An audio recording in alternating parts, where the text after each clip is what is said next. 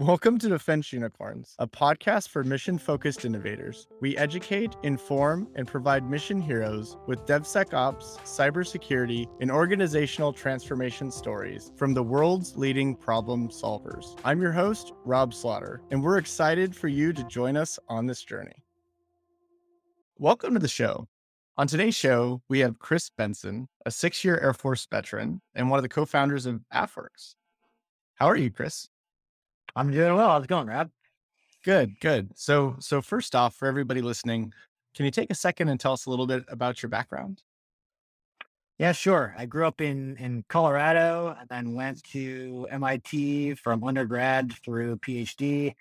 I studied mechanical engineering and technology and policy. While I was there, started a company and sold it and worked at a venture capital firm. And then went out to duty in the Air Force in 2014, where I first started working at the F-16. So I was a developmental engineer. I started working at the F-16 SPO, or Assistant Program Office. And then I got pulled up to work on ICBM, which where I worked for a few years, did very, very intense major acquisition paperwork. So starting from AOA through through milestone A. And and then they, as a, as a kind of a nice reward, they sent me over to Europe, where I was assigned to the U.S. Embassy in The Hague, where I was for a couple of years living in Delft, the, the Netherlands, which is one of the most beautiful places on earth. If you ever get a chance to go there, you should go there. And then I came back to the Pentagon, where I got to work with all the folks standing up AFWERX and with, with Beam and Steve and Dave Harden and Joey and Austin and Jake and Jorge and a whole bunch of other folks that I'm sure I'm missing out. And then left the Air Force in 2020. Did a short stint at, at MITRE, which I had a really good time at, and then went to a commercial drone company. And then recently started another company working on digital engineering. Wow, that's that's that's quite a lot packed into just a couple years. One of the things that that you're obviously very well known for is managing the AFWERX open topic, as well as a lot of participation in the accelerator program. You know, but uh, I don't know that a lot of people know where that all got started and, you know, sort of the origination story of basically the accelerator program. Yeah, no. So the the accelerator program started at Squadron Officer School back in 2016. They used to, I don't know, they might still have it. They had a program called Think Tank. And I remember they had that, you know, we were sitting there in the big, they call it, they uh, affectionately called the big blue sofa or something like that, because they would bring you into these rooms and you would sit and listen to it for a long time and they said, "All right, we got this idea. And we want we want you guys to make an X Prize for the Air Force." And I had a background, I had, you know, some background into venture capital and was familiar with with with you know kind of early stage startups or loosely familiar. And we got assigned on a team together, me and I think there were eight or ten other folks, including Steve Lauber and Austin DeLorme. And uh, we decided that while they were asking for an X Prize, we decided that actually what they really wanted was a technology accelerator. And so we, you know, in, in our wise wisdom of, of, of, being junior captains, we were like, no, no, we're not going to answer the the question that the uh, the one star who at the time General Goodfellow was Krusty Goodfellow was the commandant at the time, and he's the one who picked the the idea. And we decided we weren't going to actually respond to that question. And little did we know that we were getting ready to give our first presentation to him. And apparently he was just getting ready to rip us a new one for not answering the questions they had put. But uh, we worked, we worked really, really hard and we gave our first presentation and he said, yeah, yeah, it's actually really, really good. And I remember we had this, we, we uh, made like a little video. You can go find it on YouTube. I don't know if there are show notes or anything like this, but there's a cringy, cringy video that Steve and Austin and I made at SOS it's really funny, but it kind of explains what our pitch was. Anyway, well, they, the General Goodfellow loved it. And I had worked with Brad Feld, one of the founders of Techstars, a long, long time back. And uh, he, he, really liked the idea. And we said, great, if you really like the idea, let's, let's actually go do that. And so after our, after our pitch the next day, I, I, I sent an email to, to, to Brad and asked General Goodfellow if we could meet. And then the next day I was in the, the One Star's office with my personal MacBook Air on a on a Skype call with Brad Feld and uh, and General Goodfellow, and we said, "Yeah, let's actually go make this happen." And you know, we kind of went down went down a long road through a lot of folks who really really helped us along the way. I remember one of our first phone calls was over to Enrique Oti at DIU to uh, just pick his brains on some of those things. So he also helped us kind of give us some of the, the, the thoughts there. And then we, at the time I was working for, well, then it was Colonel Melissa Johnson, Mojo, and now she's Ms. Johnson up at the RCO. So, so she gave us a whole bunch of help.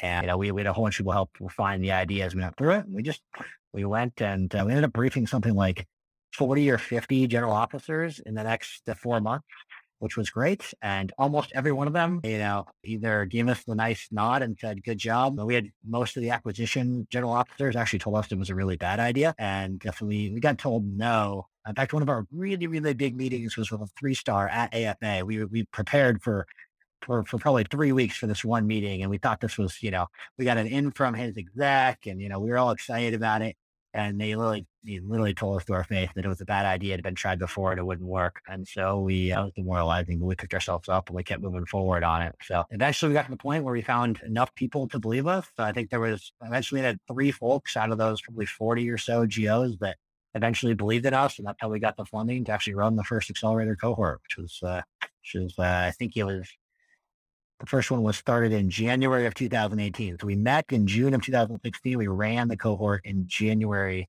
of 2018. So it was a month and a half of just slogging part time and getting told no time after time after time. And we, I don't know if we're allowed to do this, but uh, we paid for our own TDYs sometimes because we didn't have travel funds. And it was just, you know, it was, it was, it was a, a labor of love, really.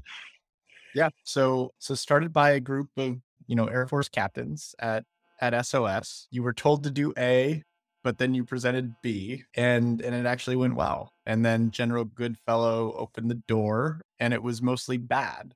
You consistently talked to people and it sounds like most of them rejected it. Almost all of them. Right. I mean, three out of 40, right? So what is that? That is less than 10%. So yeah. So talk to us a little bit about those rejections. What gave you the confidence to hear no consistently, but still press the. I mean, so I, I, it came from, I think it came from my background having worked in startups before, where it's like, you know, you can go, you can go do 40, 50 VC pitches, and most of them are not going to invest in you.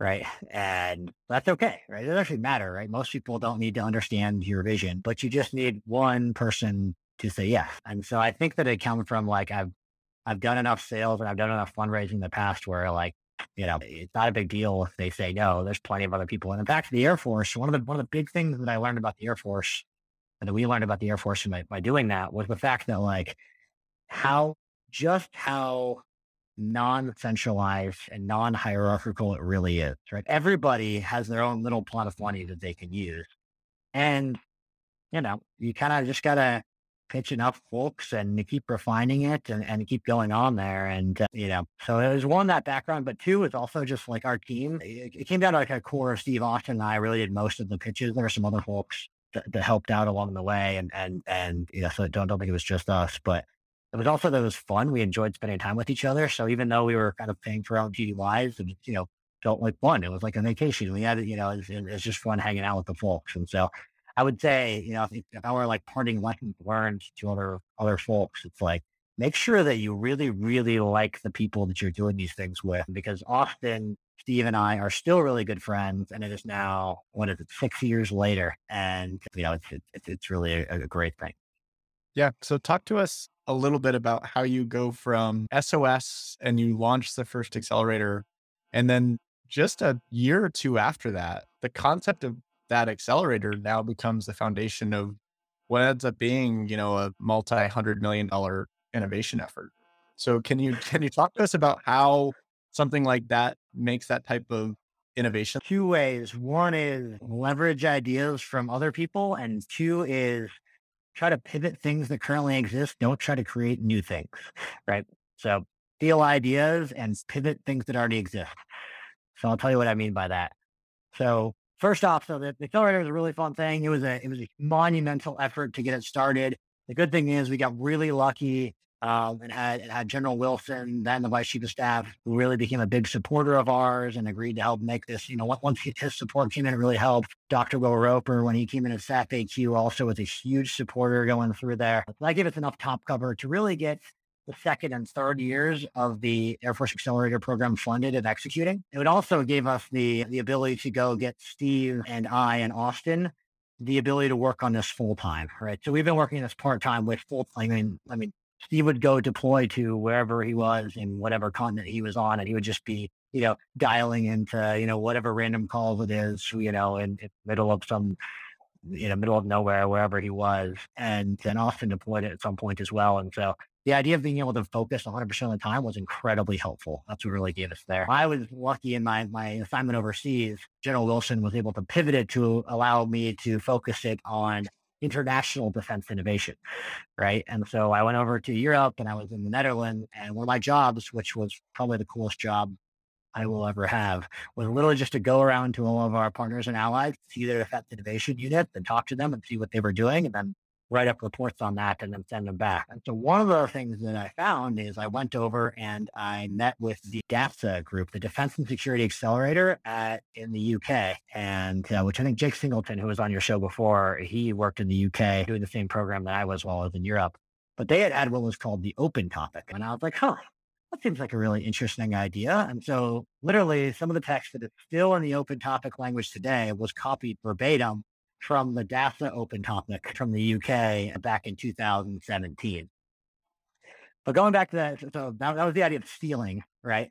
The other thing is, so steal good ideas. So I, so we didn't really, or I didn't come up with it. You know, we, the idea was already there. We just took it and, and rolled with it. So that's point one. Point number two is leverage what is already there. So I mentioned that we were going around and talked with all these different GOs, and everybody was basically telling us no and saying, "Oh, that's cute, that's cute, Captain." Like, I'm glad that you have an idea, but one of the folks who was certainly our most difficult pitch was General Pawlikowski, who at the time was AFMC commander. And man, she was incredibly thoughtful. And within the first 15 minutes of pitching our idea, she had found all of the, what we kind of realized were the kind of biggest holes in the idea, which was saying, great, what you've done now for the accelerators created just a, a, you know, a longer bridge into the valley of death, essentially, right? So you need to make sure you link it up with something else that exists. And she said, Hey, how about, you know, how about you go work with the AFRL chief entrepreneur, Ryan Helbach, and the SBIR program head, Dave Shahady, try to see if you can't link this up with SBIR. And I know, and to their credit, I mean, so that was that was the first thing that you know we had we kind of always thought about SBIRs because I had managed some in a program office before. But uh, to their credit, the you know that Dave and Ryan jumped right in and were fully on board to really help us out. And so um, I would say that the, the core of the idea for the open topic came from a combination of the British and General Pawlikowski, and then was the result of a lot of hard work from from folks within AFRL and specifically the SBIR office and folks really leaning forward to make these things work. And then really just pivoting a program that was already there. Um, and we were really lucky to have some some forward leaning leadership as we go through there. And so yeah, that was I think that meeting was in the fall of 2000. 17 is when we had our pitch with with uh, General Pawlikowski. I think so. And then we started working with them, maybe, maybe a spring. And then we started, and then we started working with with with Ryan and, and Dave Shahady and, and some other folks. And then our first ever open topic was in 2018. It was 18.2. And actually, the funny thing is, is we originally thought that we were going to be doing like six different. We did do six different topics. We had like one specifically on counter UAS, one was around precision navigation and timing, and then we just thought like randomly to throw in this open topic one because I'd heard about it in the UK, but we couldn't find a contracting officer until the very end. And that's when Jorge Manresa from Rapid X, who happened to work for, for, for AFWERX, decided to help us do the first area, agreed to be the, the contracting officer for the open topic. But we were probably 45 minutes away from canceling the open topic during that first round and just doing the kind of more what we would call them now would be the more like pitch day specific topic type things. So I guess three things. First one would be steal ideas from others. The second thing is don't create wholly new things. Try to pivot what is already there because there's plenty of great programs out there that you can that they could they, they would just love more effort going into them. The last thing is just get lucky.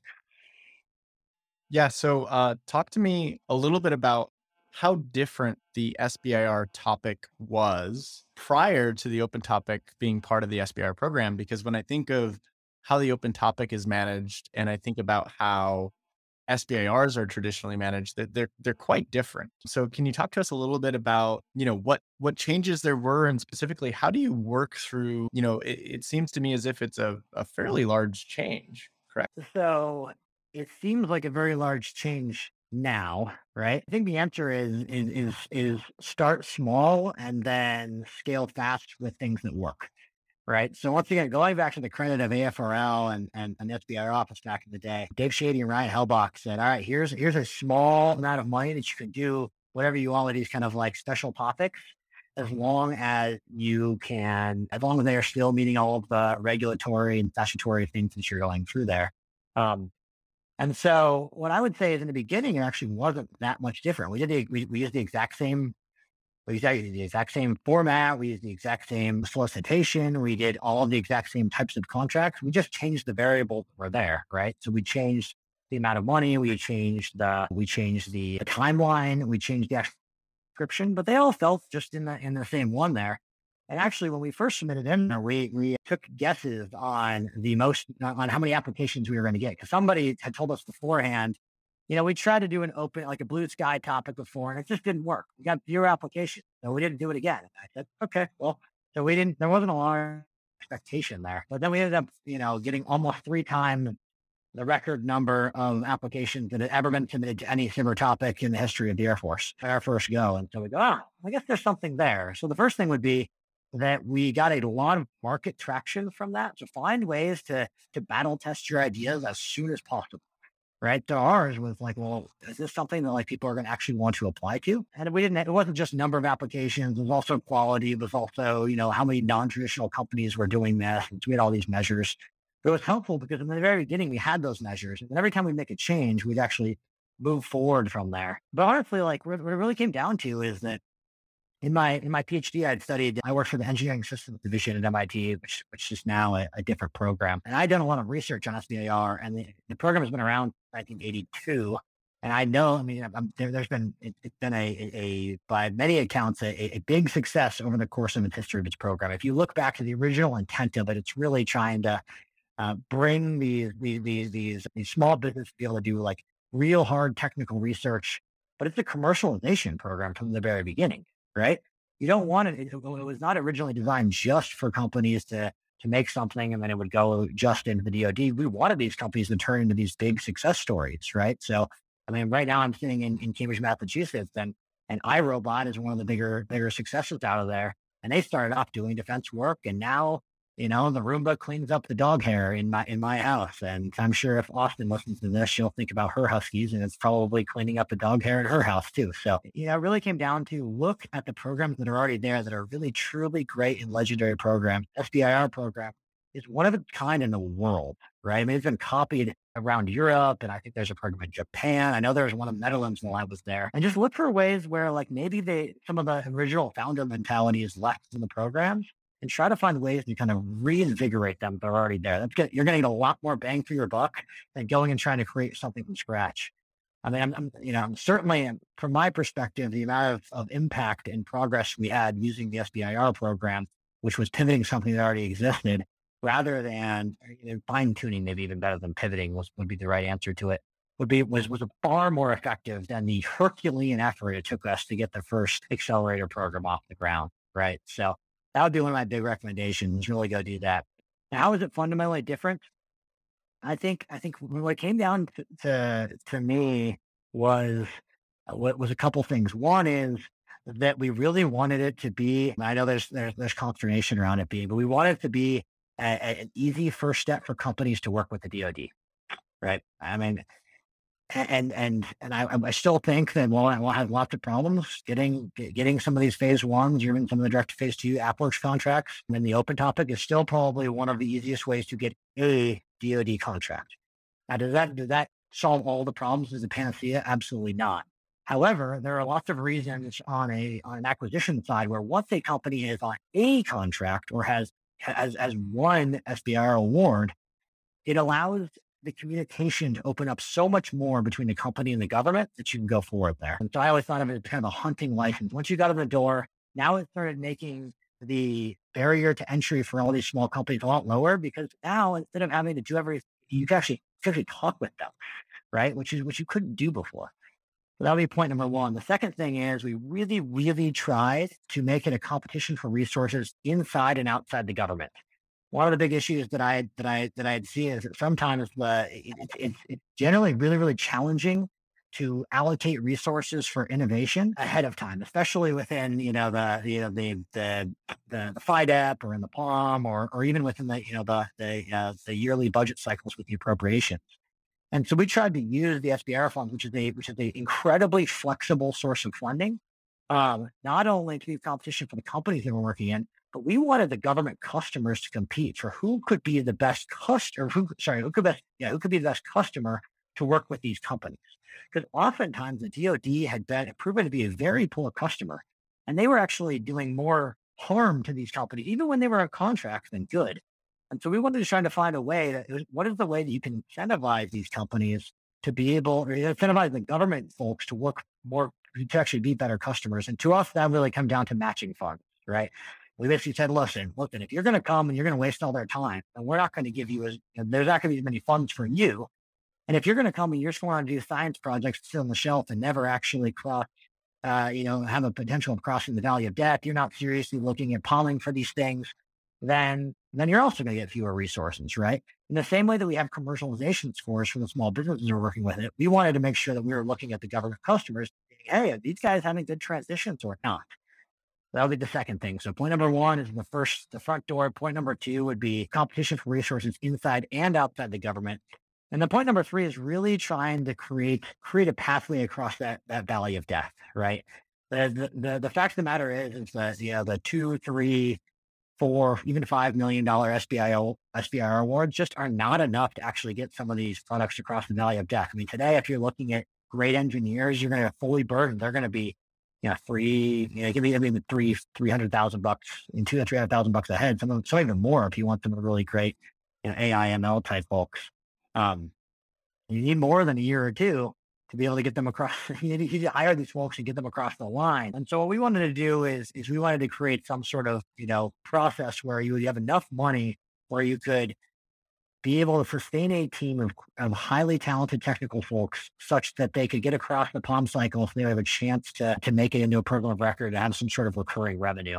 Um, so that was the intent behind STRATFI. And, you know, kudos to the folks in the Pentagon and in the SBA and on the Hill and the, and all the advocacy groups that you know help help refine the ideas as we went through there. But it was really the ideas. Whereas if we could all come together, could we create this bridge across the Valley of Death? Um, and to me, that was the that was the most important thing we did was to get those large contracts that included SBIR money, included government money, and included private sector money to help bridge these these great technologies across the Valley of Death. And I don't know. I mean, the, the, they're still they're still in the early days, so I don't know if that has worked out yet. I've, I've seen some early promises from some of the things crossing the Valley of Death, but that's the area where I think is still the most work that needs to be done. Is right there on kind of the output of the STRATFI Awards. Well, that's awesome. How many companies uh, do you think the Open Topic has awarded approximately, and how much money do you think has has flowed through that program? So we started once again starting small and scaling big. We started off with just a couple million dollars across a whole bunch of awards. I no longer know what the what the numbers are inside of the government. You know, I'm, I'm on the outside now. So my guess is that there would be hundreds of millions of dollars per year that would be going through the open topic. And allow what that what that translates to is hundreds to you know about more than a thousand new small businesses being able to work with the DoD every year, as well as a couple dozen of the best projects and best solutions that have the best chance of actually solving a warfighter need and transitioning to the commercial sector, having a having a scaffold bridge built across the valley of death such that they compete. They can compete to get those POM dollars into the FYDP. And so that's, that's, that's kind of what I see there. So probably total fund through it. You're probably looking between 250 million and $1 billion that have gone through that, but you're also impacting thousands thousands of new companies. I, mean, I think the first one was 2018, so we're four years now. So I'll bet you there's four to 7,000 new companies that have gone through that process. And I'll bet you there are close to 100 projects that have a, a good probability of crossing the valley of death to recurring revenue or long-term recurring revenue or a program record as you go through there. Wow, that's it's it's incredible to think that, you know, at squadron officer school, a group of, you know, junior officers put together a plan, and that's now turned into crossing its own innovation valley of death into what sort of a sustained program. You know, for sure, that's that's definitely the exception. I don't think it's probably very common that that happens. What do you think it is that makes innovation so hard for large organizations like the government? Well, I'll start off by saying I think I think innovation is hard for large and small organizations, right? So I think that you know my experience working in it, it large organizations and at large businesses and at universities and at you know FRDCs and having run now multiple startups is it's just always hard, right? I think people I think people put the startup or Silicon Valley kind of on this pedestal. Somehow this like, you know, much better model for for working out and for certain things that, you know, has has worked out great for some of these kind of power law type things that have, you know, exponential returns. But most startups fail, right? And it's really hard, right?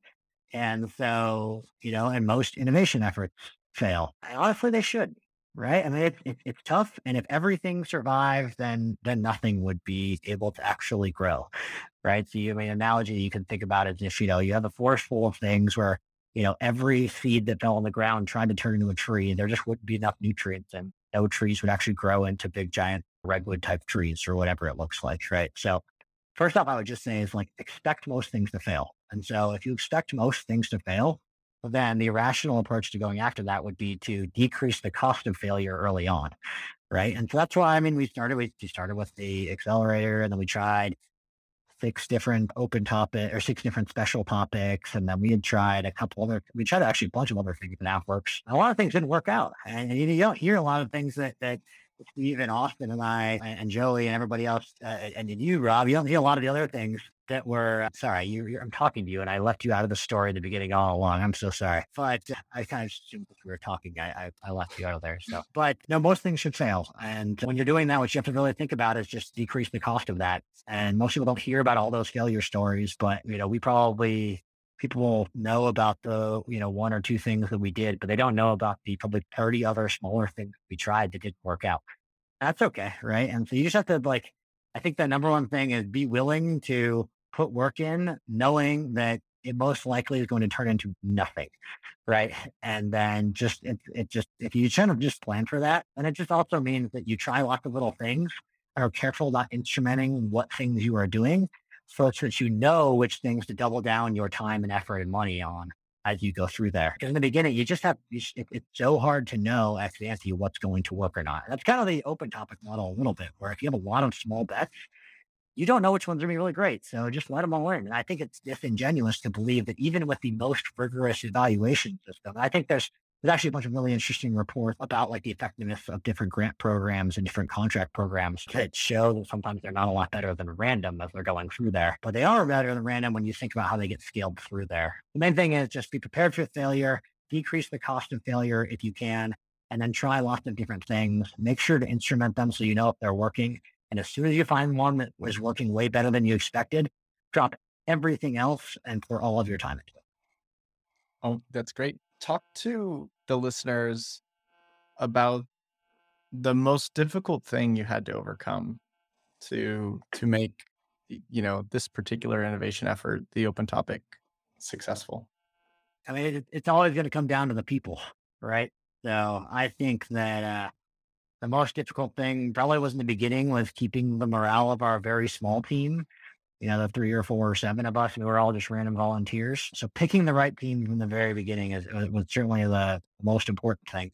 But then as you went along, I mean, when you're making any sort of change, any change, any change you make, there will be winners and losers, right? Even if 90% of the people that are involved in the system benefit from it, those 10% of the folks lose, you know, lose from that change are going to be very, very frustrated. There can be a tendency when you're trying new things to think that the old ways were all bad, right? Or to think that the people who are or are focused on kind of the status quo are, you know, they're just missing the point or whatever. But I actually think some of our some of our staunchest, some of the staunchest kind of opponents to what we were doing with the open topic and AFWERX really, really did the most at helping us understand different perspectives that actually really forced us to make some changes to the program that I think it made it a lot better right? And so we sat down and we had some incredibly uncomfortable and difficult conversations with folks both inside and outside government who mm-hmm. really, really did not like what we were doing. Right. And you, you can find a lot of things going through there. But I'll tell you, that was, those are some of the most valuable discussions we have. Right. Because you spend all of your time. Right. So yeah, if I'm going to go to a, I'm going to go to a meeting where I'm sitting down with the, you know, the Naval X folks and the Army Futures Command, the DIU folks and the Kessel Run folks and all the other places.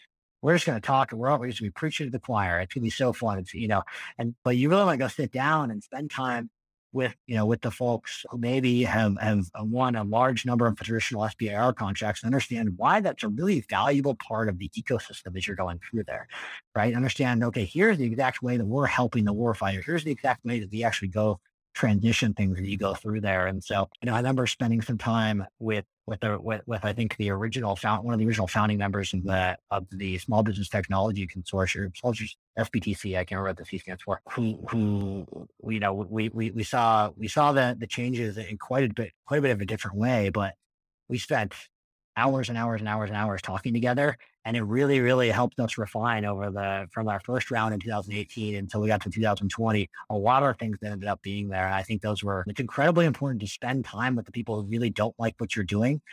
Have those uncomfortable conversations. You're, you may not end up agreeing on all the points there, but I think it's really, really important not to assume that everything that was done in the past is bad and every every change is good moving into the future. And uh, you know, the yeah, basically sp- spend time with your skeptics. Awesome. So I got two two more questions for you. The the second and last one. What recommendations would you, you know, if you could go back in time and give yourself advice? you know, you, have listed a couple of things here. So I think target rich environment for sure. But if you can go back in time, you know, that first year or two, you know, what what advice would you give yourself? I think the main thing is is it would be it, it still got to go back to probably probably two big things. One is really double down on building the relationships of the people both within your near term team and with the relationships with everybody in the associated organization. That's it, you know, that is going to pay dividends. Don't burn bridges. Try to build as many of those relationships as you can as, pos- as possible. Now, I'll, I'll, I'll, I'll realize here that I had the very, very fortunate luck of being able to work with Steve Lauver, who's still who's still at AFWERX, and everybody loves Steve Lauver, and I tend to be a little more I'm less likable than Steve. And so I was very, very lucky that we were able to be working together on those things. And so make sure when you're picking your team to pick people not just you enjoy work with, but are very complementary in skill sets. Right. So I love diving deep into acquisition policy and statute right?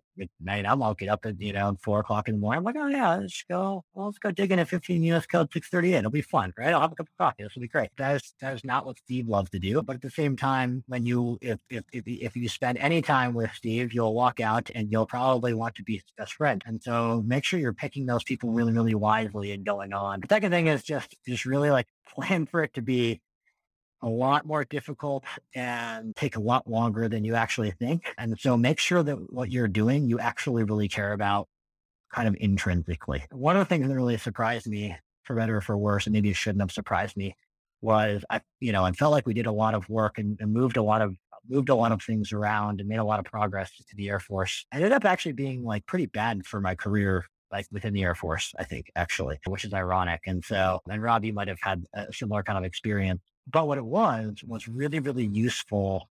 But I, but it was, it was, it was like what I, what my core, what I really wanted to do was, was to work on these things. So don't work on things that you don't think are intrinsically important because the extrinsic stuff will never be as good as you think it is. So yeah, but I guess, I guess three things.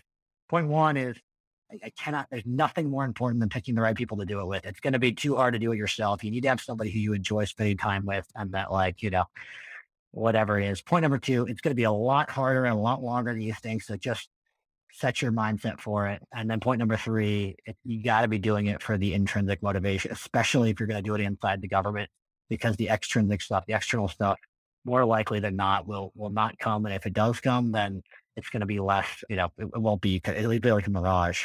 If you once you get there, you'll always be wanting more.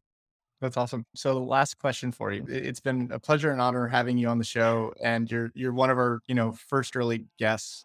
And the last question I have for you is why should listeners keep listening to the podcast?